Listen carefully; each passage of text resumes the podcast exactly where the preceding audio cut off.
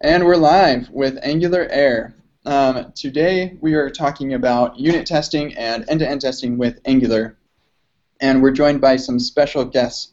Um, and go ahead and say hello when I introduce you guys. Um, so we're joined by Andres Dominguez.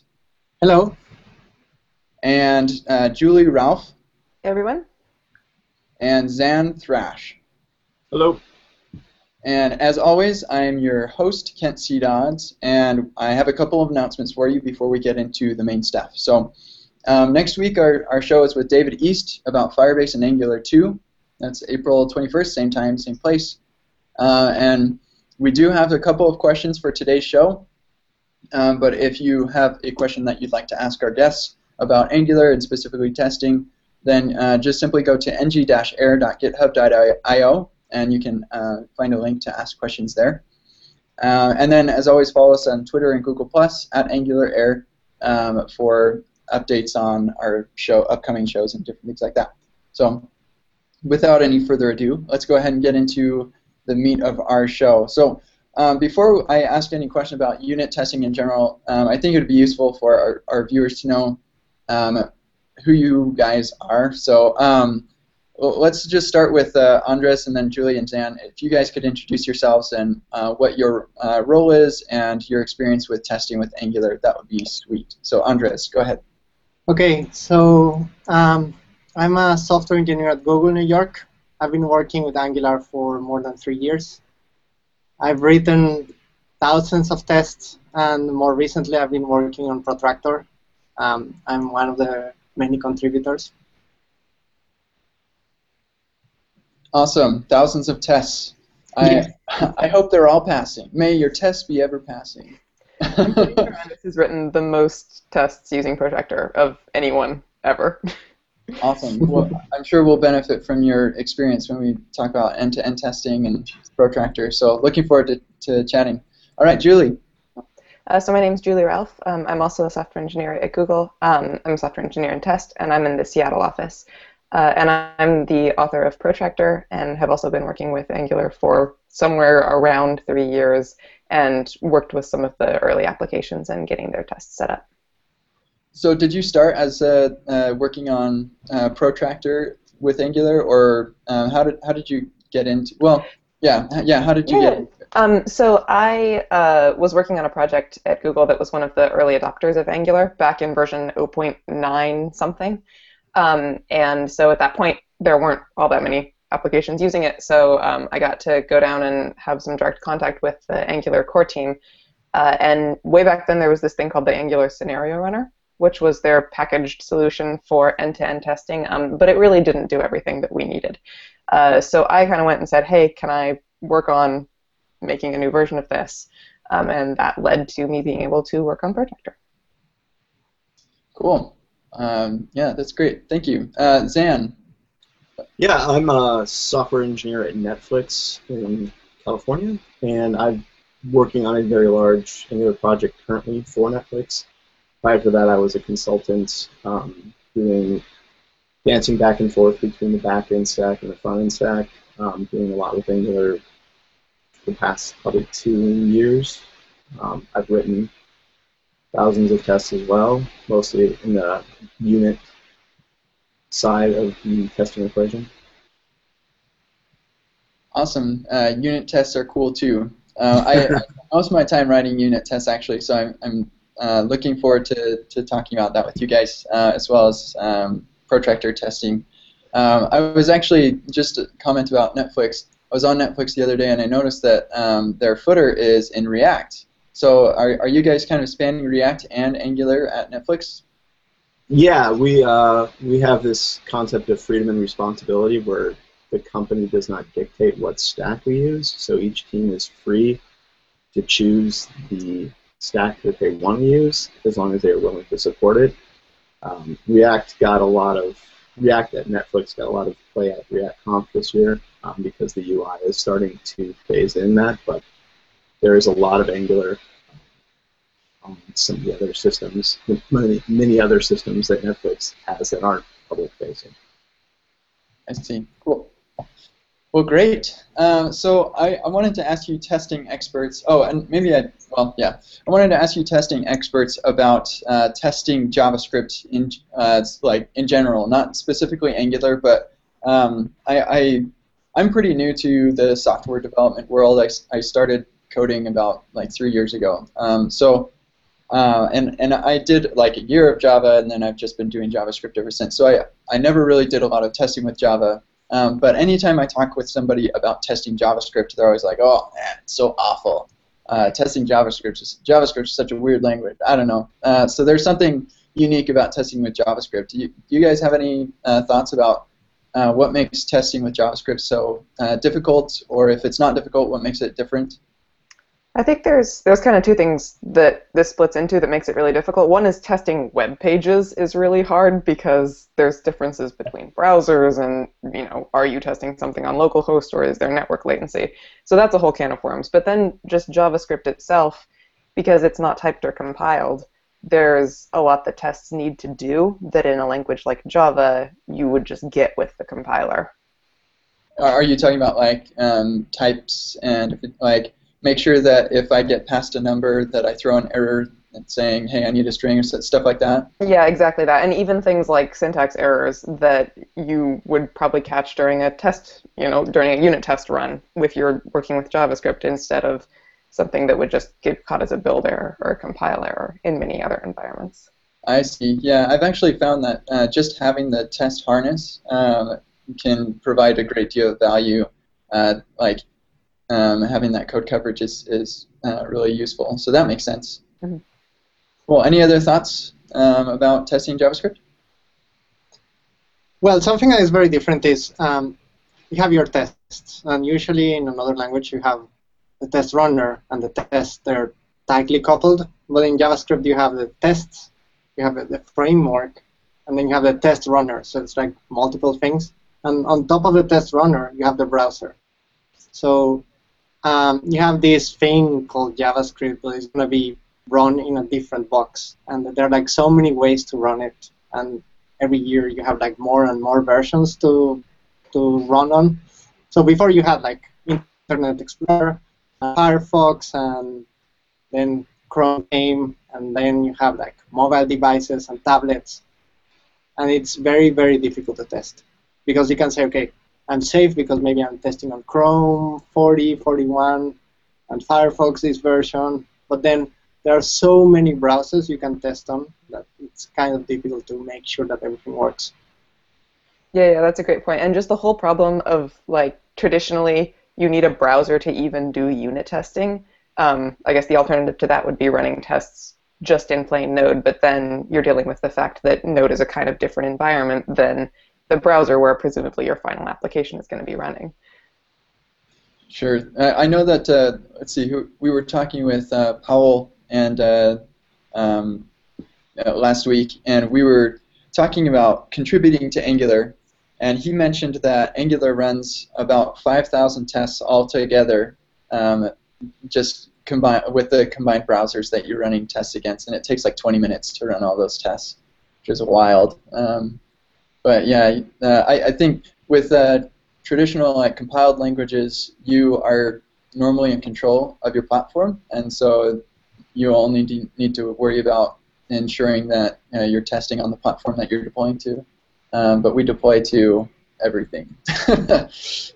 oh, good point. Um, yeah, JavaScript. JavaScript is fun. Um, so what what makes testing Angular uh, different than testing normal uh, JavaScript? What makes it better? What ma makes it harder? Uh, what's different? I have some thoughts on what this means for end-to-end, but maybe it would make more sense to kind of start with what it means for unit tests. Sure. Sure. So, what do you think, Zan? Well, I think the one of the benefits you get from Angular is the dependency injection. Um, it allows you to mock out collaborators that might be expensive to use or you might want, not want to test. Um, also, I think the module system provides um, test isolation, and that's one thing I don't think people new to Angular fully leverage. So you see them having to mock out like their whole bootstrap just to get something down the stack tested. Um, that's something I've seen over and over again. Those are those are the two things that pop to mind for unit testing that Angular adds. Yeah, I um, it was uh, Joe Eames who uh, one time on the Adventures in Angular podcast, uh, he picked or, or gave a tip that uh, you shouldn't be using multiple modules in your app unless you know why. And I I think that um, testing is probably the biggest reason why you want to use uh, multiple modules in your app so that you can test th- things in isolation. Is that what is that what you'd say, or is, is there another reason for that maybe? No, I would agree um, fully that that's probably one of the biggest benefits that the module system really provides. Yeah, uh, I, I, think that's way useful. Modularization uh, can be difficult uh, to accomplish, especially with JavaScript. Um, hopefully, that's going to improve in the next uh, little while. So, well, and, and I agree. The uh, dependency injection, I, I um, that was just a good idea. Um, I don't know who came up with it originally, like the the concept, but uh, dependency injection makes testing um, anything that uses dependency injection like so much easier because you can just say, oh, you need these things. Well, let me get you a fake copy um, just behind your back, um, and that's um, helps you to test the right things. So when you're unit testing, Zan, what like how do you make sure that you're testing the right things that I'm not testing like um, I don't know testing that ng show works, um, but rather testing uh, something something around my application's logic? How, how do you make sure that you're not testing the wrong things? Okay, I would say, uh, yeah. No, go uh, ahead. Go uh, ahead. Uh, depends on what kind of animal you're testing because um, you have this zoo of things in, in Angular. So you can have a controller, you can have a directive, you can have a service, you can have a factory. So what is it that you're testing? If you're testing a directive, it's a little bit more complex because let's say you want to resize something, you have to add that to the DOM. So you have to add it to the document. Some things you can test in the air, so you don't have to attach it. Uh, if you're testing a service, it's easy. If you're testing a controller that makes HTTP requests, then you have to mock your entire like um, interaction with the backend. So you say, okay, I'm gonna make this request. I'm expecting this to happen, and then when you have this URL or this post, then it's gonna return this. So depending on what is it you're gonna be testing, is like what kind of approach you take. Because when you're testing a directive, usually you don't care about like making an HTTP request and taking that. But when you're testing a service or a controller that has these dependencies, then you start to think, okay, what's to happen? What's the interaction with the like external dependencies, and how is it that I'm going to be mocking this behavior, and how much do I need to mock? So I would say it depends. And then I, I also like testing the behavior. So I like writing my tests first. And for many people, it's, is like I'm talking crazy stuff, especially with web development. When I started, I didn't know what I was doing. So usually you make something work and you don't know how it works.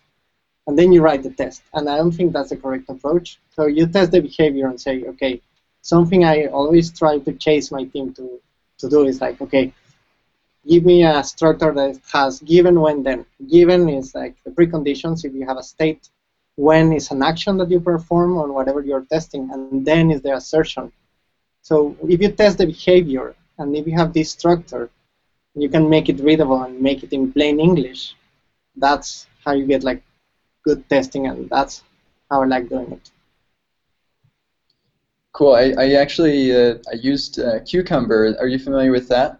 Yeah. Uh, yeah, so they use that that syntax. Um, that um, I, I did very little of that, but uh, it it seemed to work, and people liked the way that it read. Um, so. Yeah, and I, I think that that's kind of separate from Cucumber. Cucumber makes it easy to make that look like like you know a, a paragraph that you would write. But in general, you can organize your code that way, and I think in use it well in all tests. I even do it just kind of with little line break cues. Like within a given block, I'll have the setup, and then there'll be like two little line breaks and then what's actually testing and then um, you know any expectations at the bottom um, and it's it's kind of a simple little thing but i find it as a really useful just visual pattern for most tests totally i think people undervalue um, the visual cues um, like you described uh, like at least once you get uh, the, the pattern, then it, it just becomes a lot easier to consume and uh, and read and, and grok that code.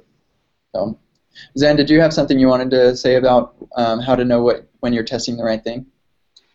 Well, I think it's important not to test things you don't have control over. So don't test the framework, test your code. Um, and yeah, I guess that's really the, all I was going to say on what to focus on. There's So, also, oh, go ahead, Julie. there's also um, a, a sort of anti-pattern in testing that I see frequently, which is um, writing tests that just completely copy the behavior of your actual code. Um, so you're testing that your code does exactly what your code does, uh, and then if your code changes at all, your test has to change, as opposed to um, writing tests where your test only has to change if the behavior that you want changes, which means that you could refactor your code and keep your tests the same, um, which is a great thing to be able to do if you want to refactor your code over and know that you still have it right. Totally, I, I think that's uh, that's super valuable. I like I said, I, I mostly do unit tests, um, but uh, in, in a unit test context, it's more like you want to make sure that you can still change your API. So I Mhm. um, I worked at uh, at Domo, um, um, and I worked with a, a guy named Viper Bailey, and he taught me a lot. Um, but uh, one thing that I, I remember he was having a discussion with uh, a few of the other developers there, and um, he just kept reiterating again and again you just test inputs and outputs. Like if i give it this i expect it to give me this back. Um, and things like that get a little bit complicated if your uh, functions are stateful um, but that's just another argument for stateless functions um, and, and so or, or stateless api um, but yeah i think that's um, that's a way that you can avoid what you were describing, Julie, is, is make sure that you're just testing inputs and outputs. As far as like unit tests, I know behavior um, E2E um, is a little bit different, but for a unit test, if you're just saying, hey, if I give it this, I should expect this in return, um, then generally you're ensuring that you're testing the right thing, I think. Cool. So I, um, I think we're kind of beating around the bush a little bit with uh, the difference between unit and end-to-end testing. So, um, Zan, could you really quickly just explain, um, to the best of your knowledge, what what is a unit test? Like, what what's yeah, what is a unit test? Well, I think, I mean, you could you could debate the def- definition of unit probably all day long. What I like to think of them as, as isolated tests, something that is testing one piece of behavior that you, when that test fails or passes, you can point to that behavior and adjust, the, you know, fix the issue. Um, I see end-to-end is more of um, kind of it's testing the whole stack, so it's testing the behavior of your entire application. This is just why I tend to not do a lot of end-to-end testing because it doesn't give you a single point of failure. It just says this test fa- pass. Now go look through your, you know, massive stack of applications of app from the front end to the back end, which is probably, you know, 10 layers deep, not including the request response stack, which is probably another 30 layers right there. So, um, yeah, that's, I guess that's my definition. Yeah, I think it's also important to recognize that there's there's not like a clear line of like these are the only small tests and then there's only huge tests. You can write tests of every size. And kind of going back to the original point, one of the things that's difficult about JavaScript is it blurs those lines, which are maybe a little bit more clear if you're working with Java or C++ because we've got things like in Angular you have a directive that you want to test. And so you want to really attach that to the DOM because you have to do something with scrolling or something, right? Um, and so that's kind of a unit test, but you're using a real browser and you're attaching something to the DOM, and it's kind of a big test for what would normally be considered a unit test. Totally. Um, and then on the other side, for end-to-end tests, um, there's also people also use the phrases integration test and functional test sometimes, and I don't think that there's very clear definitions about exactly what all of these mean and whether end-to-end tests and integration tests are completely interchangeable. Um, I think of end-to-end tests as anything where you have some sort of real backend that's serving pretty much your entire web stack, um, and then you're running tests against that. And then that backend may just be a simple, you know, may mock out everything else that goes on on the back end of your application, or it may connect to real pieces, or it might only mock out the part that deals with credit cards that you don't want to actually be running during your tests, and everything else is real. Um, so there's all a whole continuum of how how real your application is and how big your tests are. That makes sense. I, I think that it would make sense to um, when you're starting with E2E um, or end-to-end testing, you you'd want to do as little as possible, like muck out your entire backend at first, and then eventually you, you work your way back so that your test is, is kind of or your testing is covering more. Is that probably a, a good approach, or is that are there pitfalls with that approach? I think it really depends on what's going on in your development environment. So generally, you probably have some way of starting up your server when you're doing your local web development so you have some sort of fast refresh cycle and some sort of backend that you're connecting to that again isn't the real consumer credit card numbers or, or whatever sort of real data you have. Um, and i think generally you can probably reuse that for your first end-to-end testing environment. So i think there's a lot of um, parallels between the developer setup environment and what you're testing. And then end-to-end tests are big, are really hard to debug. Um, and so I do think that if you can, like Zan mentioned, if you can catch features, catch issues earlier, that's great. And you should be doing the bulk of your logic testing and unit tests where you can actually debug them really quickly. But then the benefit of end-to-end tests is if you have that whole stack from the very back to the very front, um, and it passes, you know that that whole thing is working. At least it's getting something on the page. It's showing something. Um, so I think that actually having a simple test that tests a lot of your full stack is very beneficial. And maybe that test is just, you know, the page loads and I can see like the title on the page. And, and that's great, and that tells you a lot about your application working. So do you has okay? So I have two questions. One is I I've well, more of a statement. I use end testing very lightly and for, as Julie just described, smoke tests. Um, has anyone done like a large suite and tried to fully cover an app of any sort of relevant size with end testing and been successful with that? Andres. I've done it. So, okay, this is my approach. You go to production and you have to test it. And going to production maybe like once in a while, maybe once a month maybe going to production is something that you do twice a week. So I used to do it uh, once a, a, week. Now in my project, we do it twice a week. So it's expensive, and we have engineers, and people hate to do it. So you have this script that you have to run manually and verify, and sometimes you know the code didn't change, so you don't skip some, some of the tests. So you may have like the most expensive infrastructure in the world, and you have like Google, like stack over there, super expensive, reliable. But then if your save button doesn't work, then your whole product doesn't work. It's like you're going to lose money or maybe somebody is going to do production support. So we have tons of tests. We have experience like doing uh, in development, in production, like running. We have stuff running right now. So um, my biggest project for Protractor, it has 180 tests we cover around like 85% of the deployment uh, script or the testing that you do to make sure that you're ready to go to production. And the remainder of the, that 15%, we have to do it manually because either it's very difficult to automate or it's expensive. So um, when you're doing this, you have to be aware that there's going to be a cost. The more tests you have, the more likely you're going to find problems and you're going to become like, okay, you're gonna have a test that is flaky and you have to fix it. But the moment you save time by not doing this release uh, process manually, that's where you get your investment back. But if you're doing it without a strategy, you need a strategy. Otherwise, it's not going to work.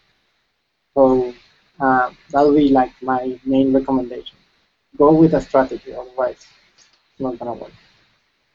And how many false negatives do you get in your tests every time you run it? Like a one percent, but you know those ones. You know the ones that are flaky, and sometimes you say, okay, whatever. It, it flakes, and then maybe it's gonna take you like 30 seconds to, to test it manually, and it's fine. Yeah, we like to have lots of.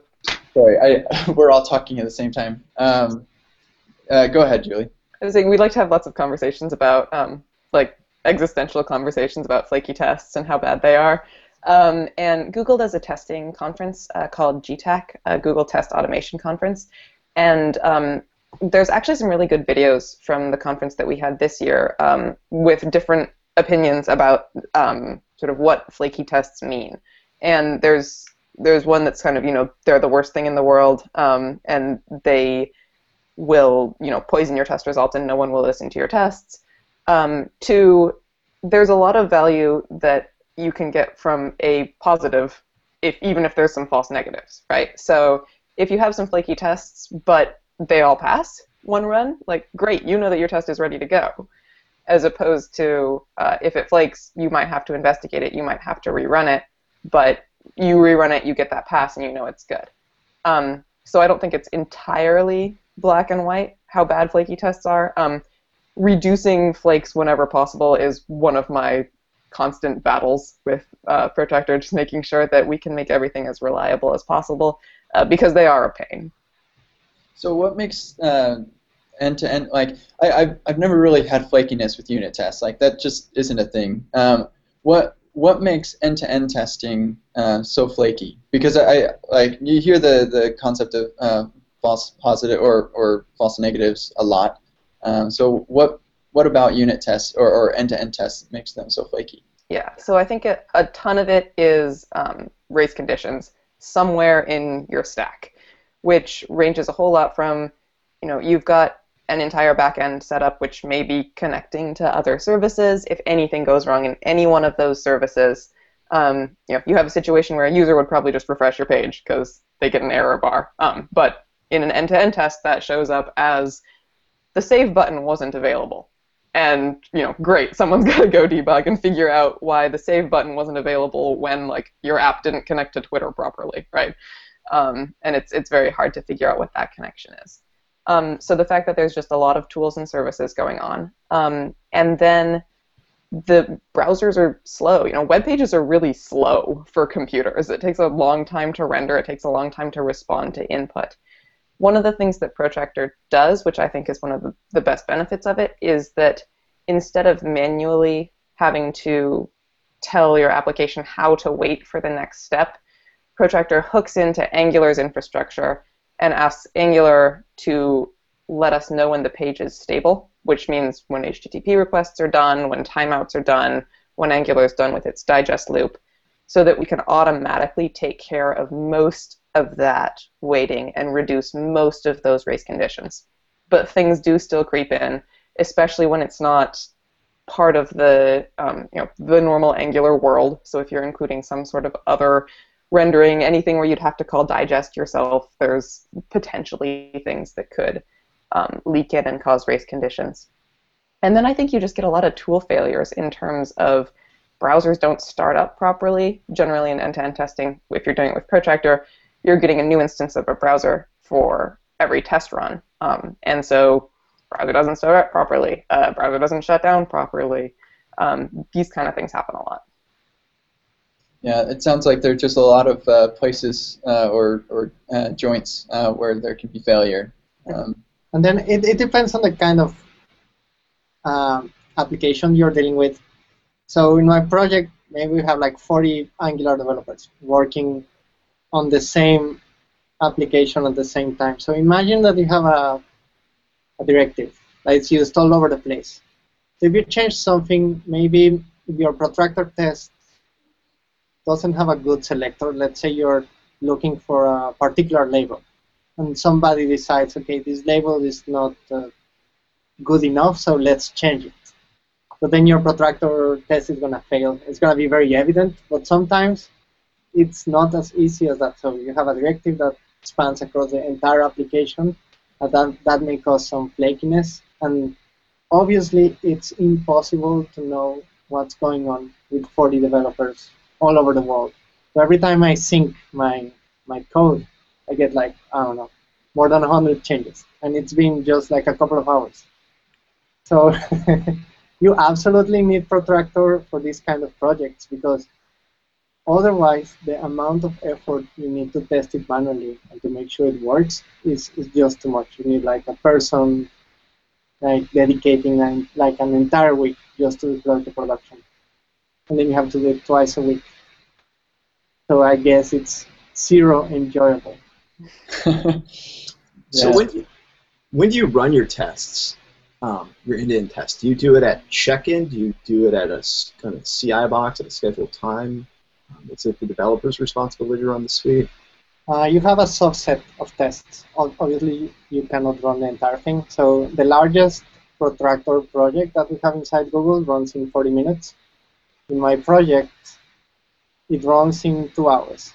It runs in two hours because sometimes you have flakiness. So our approach to flakiness is uh, retry.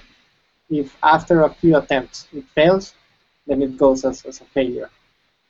Okay. So since it retries, it, it may take a long time because uh, it has to start from, from scratch, from the top of the of the suite, the top describe. Wow. Yeah. So, uh, oh, so the the top describe of, of the test that failed, or like the entire suite, like so. Let's say only one one test failed. Like, do you run the entire suite all over again just because one failed, or do you just run that one test? Okay, so obviously there's this principle of make your tests hermetic and independent and so on. But there, there's going to be a time cost. So whenever, if you want to, let's say you have a application that needs a user and permissions and so on. If you're going to be creating all of this dependency graph from the UI, it's going to cost you a lot of time because you have to load the application, click here, click save, wait until the page is ready, and so on. So obviously you have some shortcuts, which is okay. Maybe I'm gonna start depending on the state of my previous test. Let's say you're creating a user. You create a user, it passes. Then let's say I will update the email address of the user. So you update because you already created one, so you're depending on the first test. And maybe you test, okay, maybe there's a change log saying, okay, the email was changed or something like that.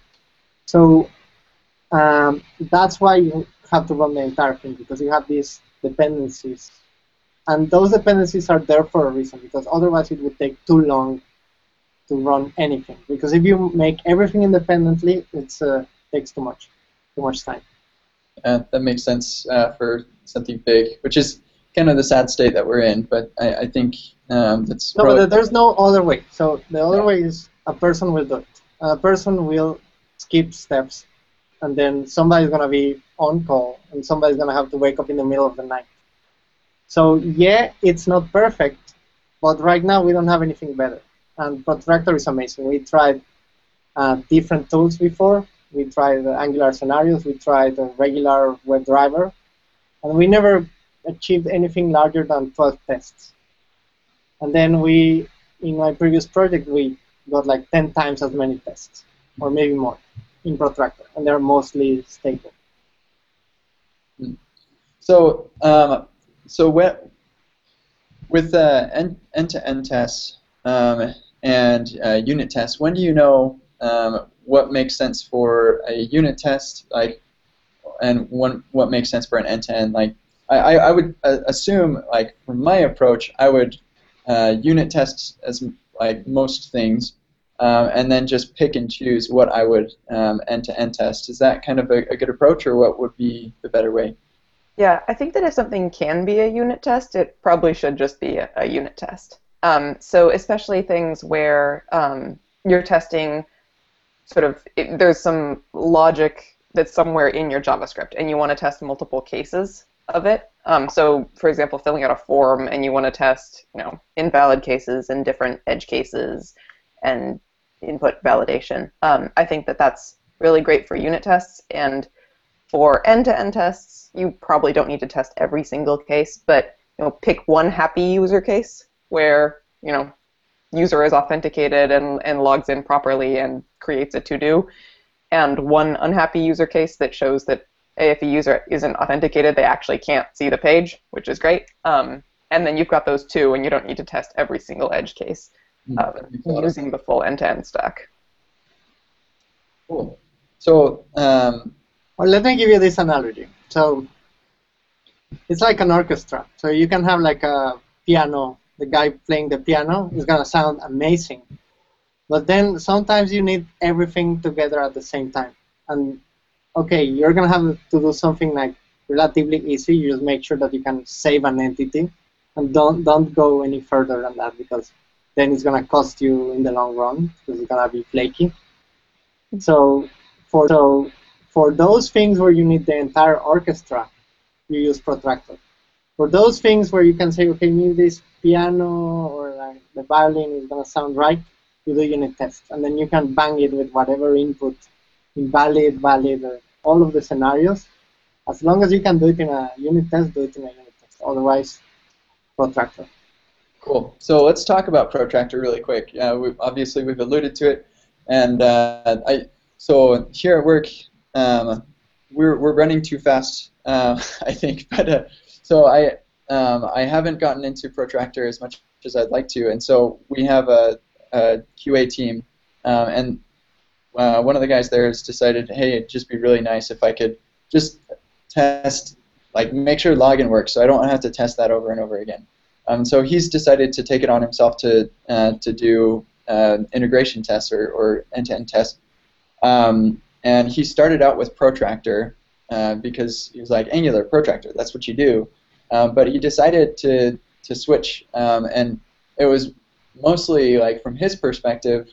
Um, maybe it was just he didn't understand the tool well enough, but as like as a newcomer, that's important anyway. Um, but uh, he said that Protractor just gave him a lot of features that he didn't really uh, uh, care as much about.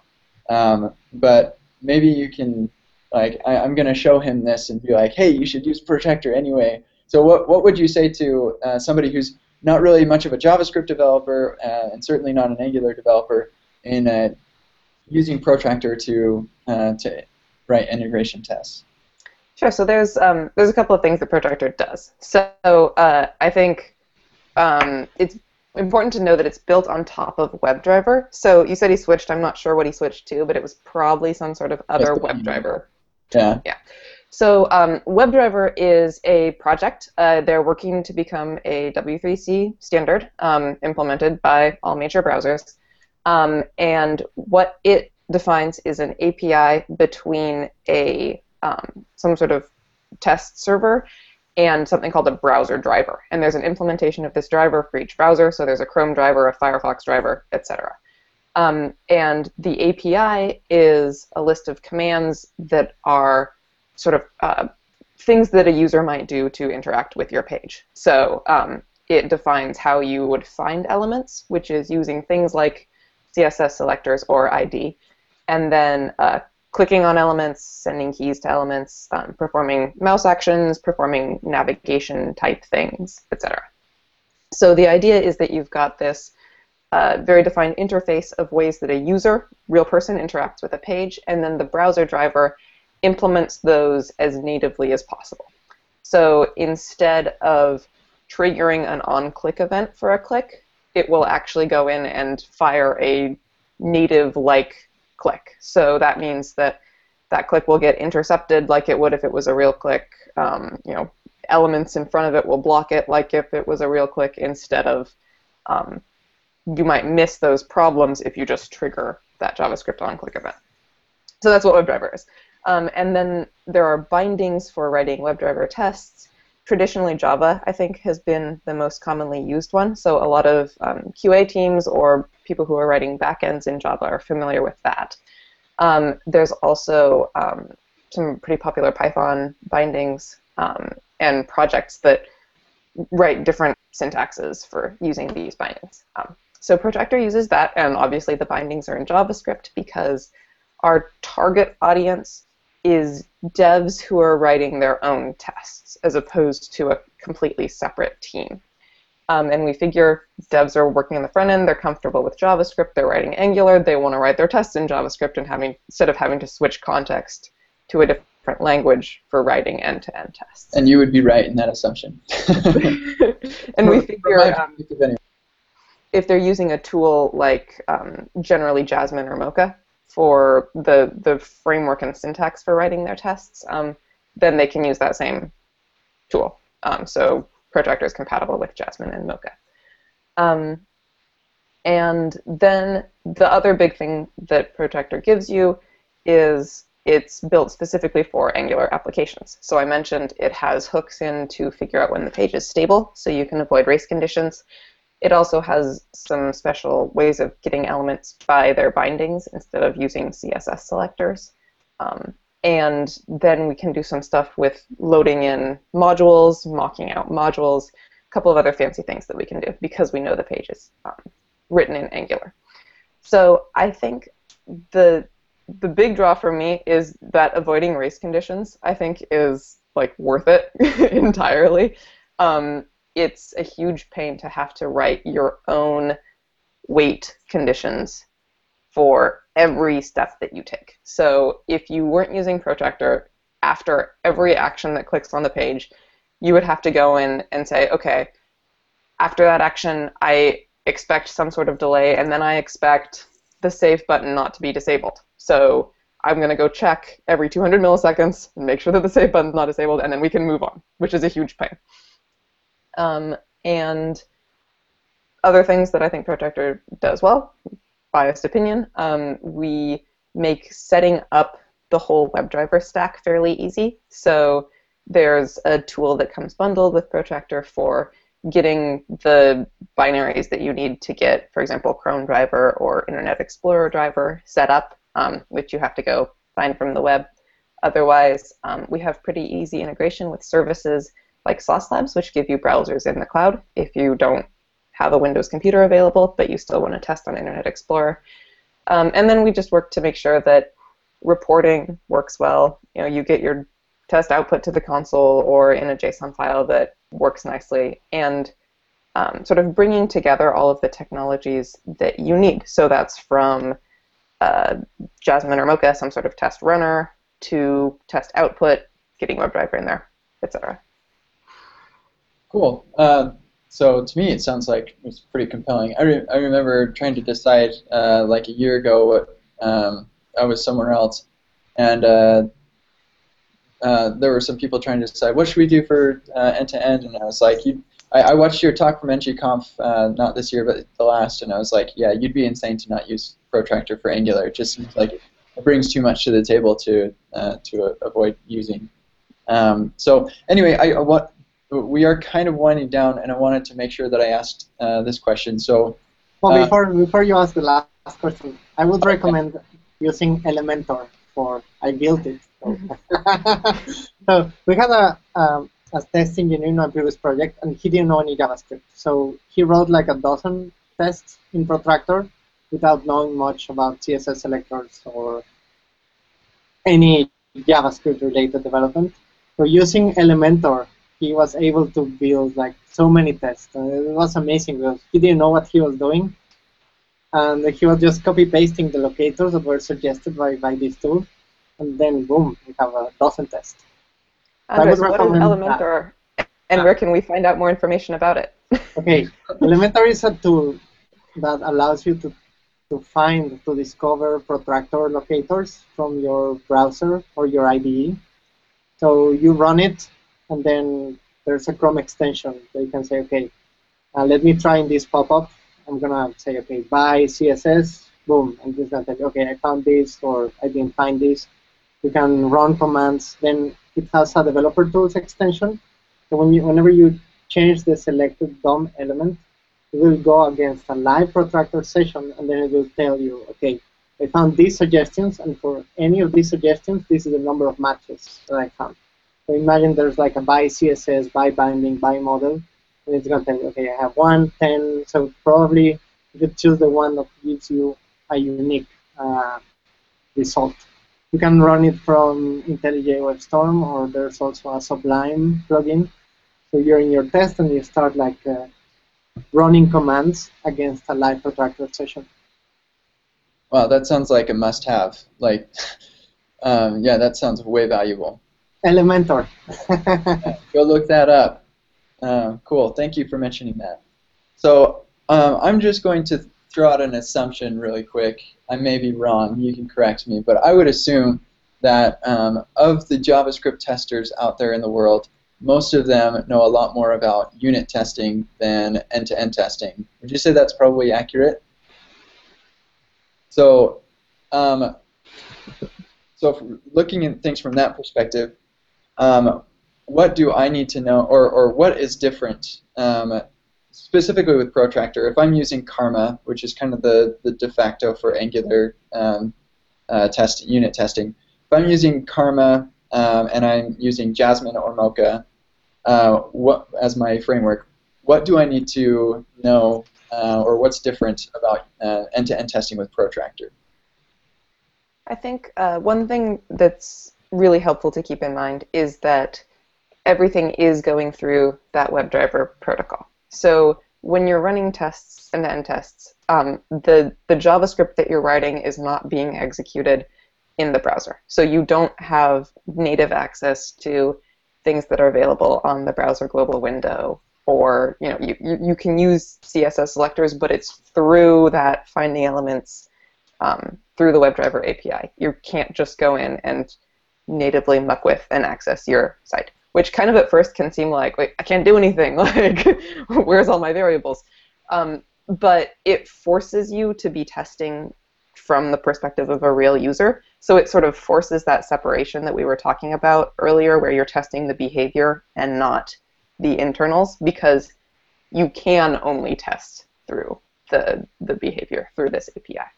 Um, so I think that's one important thing to keep in mind. Um, and then another thing which Andre sort of talked about earlier is that you're probably going to have to be doing a lot of environment setup and teardown. And so maybe the rules around having each test be completely independent and hermetic might get a little fuzzier, um, and that might be okay. and then there's another thing which has nothing to do with Protractor, but with WebDriver.js. Promises are very confusing at the beginning. It takes you a few days to understand. And that causes a lot of frustration because uh, people who did WebDriver before, they're used to this synchronous paradigm. So it's used, you run something, it waits for this action to be done, and it continues to the next step. With Protractor, sometimes, let's say, you want a value, and that value is going to be resolved inside a promise. So let's say you're uh, writing a very simple test where you add a row to a list. So you imagine you grab the number of rows in the list, then you add a row, and then you count. And then obviously it's going to resolve those two promises at the end, and that test is going to fail. It's going to say, okay, there's no new row, because the, the way promises work, it's not letting you do that. So you have to first resolve the first promise, and then add the add the row and do the assertion. And you yeah. do that inside a then block. And that's very confusing at the beginning. Yeah, it's um, important to remember that everything is asynchronous again because it is it has to go talk to a browser and do something with your website and then come back. Um, and Protractor maintains this thing called the control flow, which kind of makes it so that you can just write out find an element, click it, blah blah blah, without having to do dot then dot then dot then, make everything into a promise. Um, but it is important to know that backing all of that, those are all promises. Okay, that sounds like um, stuff that you just kind of got to experience. yes, takes you a couple of days yeah. for a good developer, and then for me like a week. so what what about like the my actual test? I'm I'm really curious. Um, like the with the tooling, do I instead of Karma run or start, do I do protractor start and then inside of my test I have a describe and an it and then what what do I do inside of that it? I'm I'm really kind of thinking about um, code and, and actually what what is that experience? Uh, okay, yeah. So um, Protractor, like Karma, is available as a node module. So um, npm install. Um, our website is protractortest.org, and I think probably the best way to get quick setup is there's a tutorial on there which goes through uh, the blocks of the API that Protractor has. Um, so it's designed to kind of mirror Karma in a lot of ways, uh, in that you'll have a configuration file which deals with setup issues like um, what browsers you want to be testing on, and where your test files are. Um, those sort of things that are independent from the tests, just how you run them. And then you'll have test files, which look a lot like unit test files in that they'll have describe blocks, they'll have it blocks. Uh, and then inside those, you'll use a couple of the globals that Protractor uh, makes for you. And the two primary ones are browser, which has functions that let you do things like uh, navigate to URLs, um, get the title of the page, sort of browser-wide things. And then there's another function called element, which is for finding elements. So you'll pass in some sort of locator that's um, how to find an element, a CSS selector, or a uh, Angular binding that you're looking for. And then you can perform actions on the object that's returned from that. So that's going to be your clicking, your sending keys, etc. And then uh, you'll do expectations. That's again, that's from the test framework. So if you're using Jasmine, that's that expect function, and then you have matchers like to equal, to be, to contain, etc. I see. So it's um, basically pretty much the same. I'm just using a different API and a different runner. Um, yep. Is that kind of the idea? Yep. Cool. So everybody out there listening, it's not as scary as you think. uh, cool. So um, I think just to as we're winding down, um, I think the takeaway for people here is unit test all the things, um, end-to-end test uh, the the critical things, uh, and as many of those things as you can. Um, and unit testing and end-to-end testing, as far as like setup and uh, your code for those tests, is actually remarkably similar. Uh, there are things that you need to take in consideration specifically with end-to-end testing that you don't need to worry about as much with uh, unit testing. But uh, all testing is good, and so do it. Yes, here's a very good rule of thumb, which is uh, for end-to-end testing, what kind of thing would break in your application that would cause someone to wake up in the middle of the night? And probably you need a test for that. I like that. That um, you, you I, I used to be a banker, and it happened all all the time because like bankers they work 24/7 even on weekends. So that's why I'm very aggressive about testing because I like sleeping. nice. That's that's tweetable. Let's make sure we. cool. Well, uh, before we get into the final uh, questions and wrapping up, uh, I just want to ask really quick: Is there anything else that um, we didn't cover that you would like to uh, to chat about? Hmm. I think we're good. Um, page objects, I would say. Sorry, what? Page objects. So maybe you should explore the opportunity to like implement page objects as you move, as you progress with your protractor tests. It's like a great way to simplify your code and make it readable. Make a page object? Is this like an abstraction? Is that a page object is an abstraction of the view that you have in your browser, and it it gives you an API to perform all the actions that a user would normally perform. So is this like your, your own abstraction for your own application? Is that what you mean? Yeah, it's like a DSL. Okay. If you Google page objects, you're gonna see like there's a lot of uh, ideas about it, how to do it, how not to do it. So use whatever approach works for your team. There's no single good way of testing. Cool. I like that. Um, okay, with with that, uh, let's go ahead and go to our Q and A. Um, I think we have three questions by our ever so faithful Olivier Combe. Um, he's awesome, and he asked some really good questions, I think, here. So, um, the first is, how do you test your test libraries? So I think this one's mostly for Julie. Yeah, um, I can talk about this. So for Protractor, we have, if you go into the GitHub repository, um, there's a test application, which is an Angular application that basically has um, a couple of different views, and they're all just test data or things that you might do with an Angular application. And then we have a suite of tests that are written in Protractor um, that run against that. Um, and you can run them yourself uh, with npm test. Also, we um, have the test for the website. Yes, yes, and the um, the tests for protractortest.org are also on there. Um, and then I think the only thing that we have in addition to that is that we have a basically shell script that'll run those, and then it also runs a set of tests that are supposed to fail and verifies that they give the right sort of output and you know that the errors that they fail with look sane. Um, so it, it just tests by running itself, basically.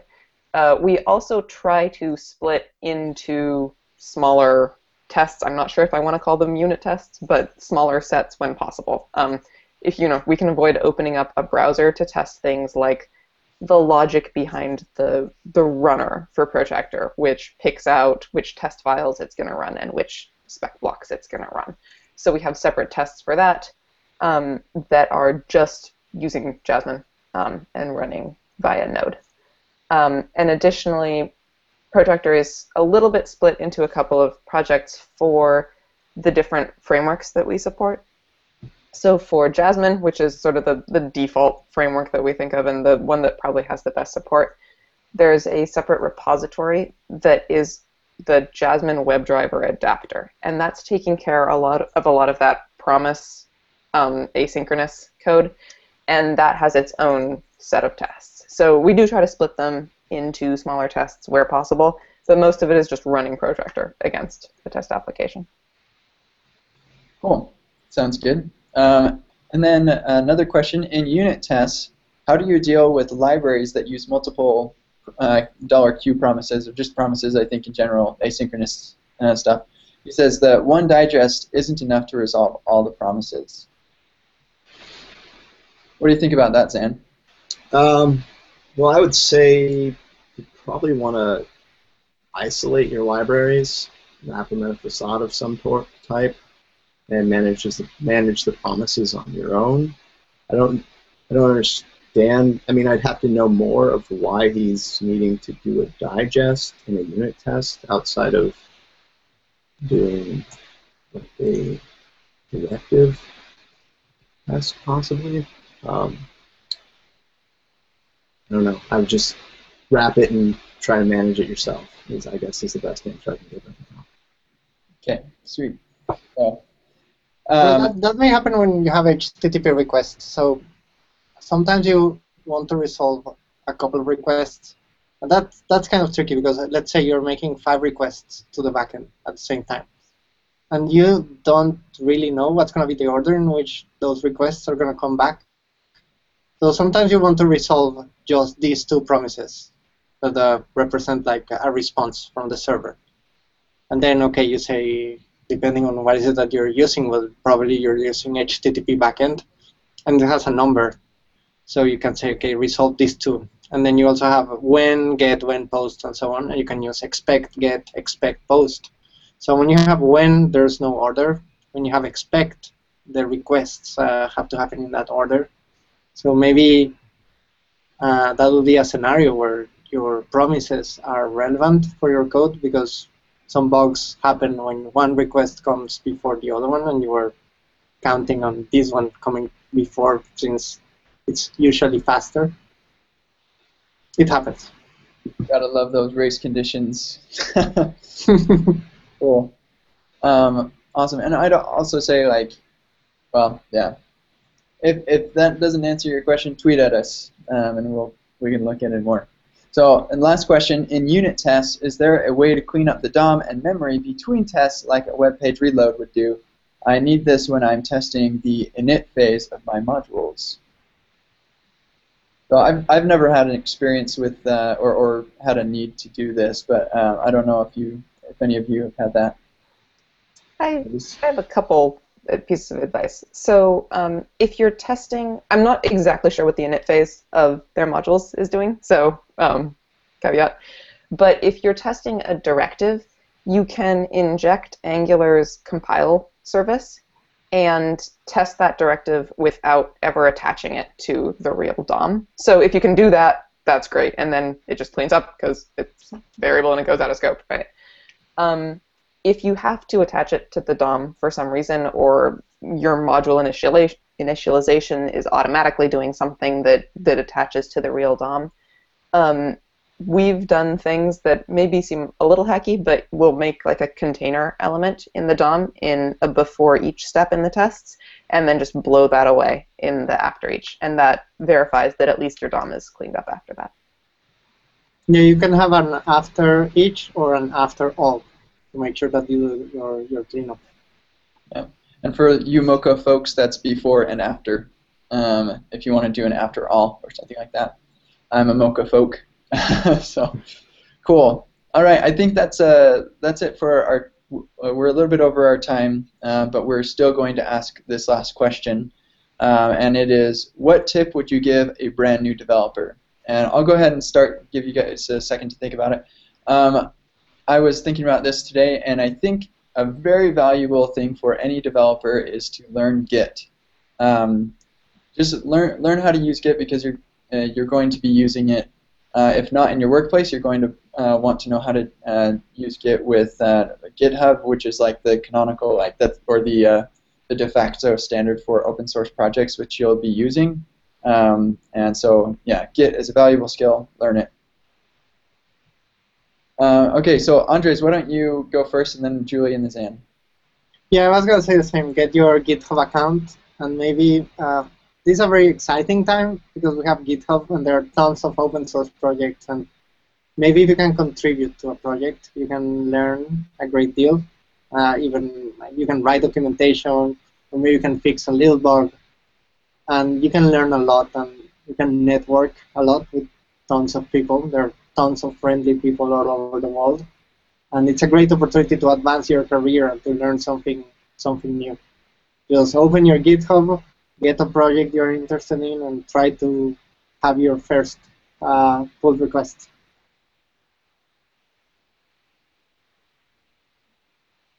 Cool, uh, Julie.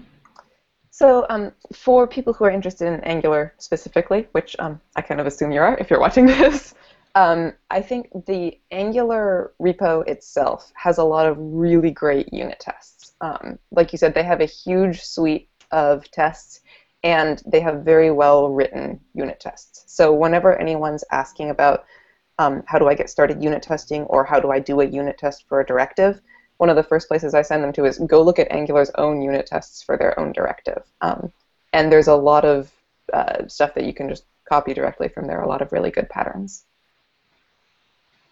Cool. Good tip. Um, and Zan. I guess I would say um, become the master of whatever you use to write code, whether that's WebStorm, IntelliJ, Sublime, Vim, Emacs. Just learn how to become a rock star when it comes to text manipulation in something. Pick one, be good at it. Well, and I would add to that. I think that's a great tip. Um, I would add, it really doesn't matter which one you use. No, doesn't. Uh, it just matters that you're good at it. So, uh, yeah, avoid those uh, those editor wars. And if if you don't have an opinion, then just go with whatever uh, the people you're working with use, because then you avoid the editor wars. yeah. Great. Uh, so yeah, that's that's our show. Let me just close up with again. Our next show is next week with uh, David East about Firebase and Angular 2. Totally stoked to have uh, him on. And then um, uh, get on ng-air.github.io for um, show information and, and asking questions. Um, one, one thing it is that uh, Google Moderator is actually going away, which is super super sad. They didn't ask us, but uh, yeah. So um, we're probably going to just use the Q&A feature in Hangouts, um, but uh, I'm open to other suggestions if you have any. So anyway, um, yeah, you won't be able to ask questions, I think, in like a month uh, on Google Moderator. So just FYI. And then remember to follow us on Twitter and Google Plus uh, to stay up to date. Uh, we're at Angular Air. So that's all my announcements. Um, and so I just want to say thank you guys for coming on the show. Really, really appreciate it. Uh, hopefully we get a lot more unit and end-to-end tests in uh, the world. Um, so thank you. Thanks. Thanks. Thanks. See you guys later. Bye. See ya.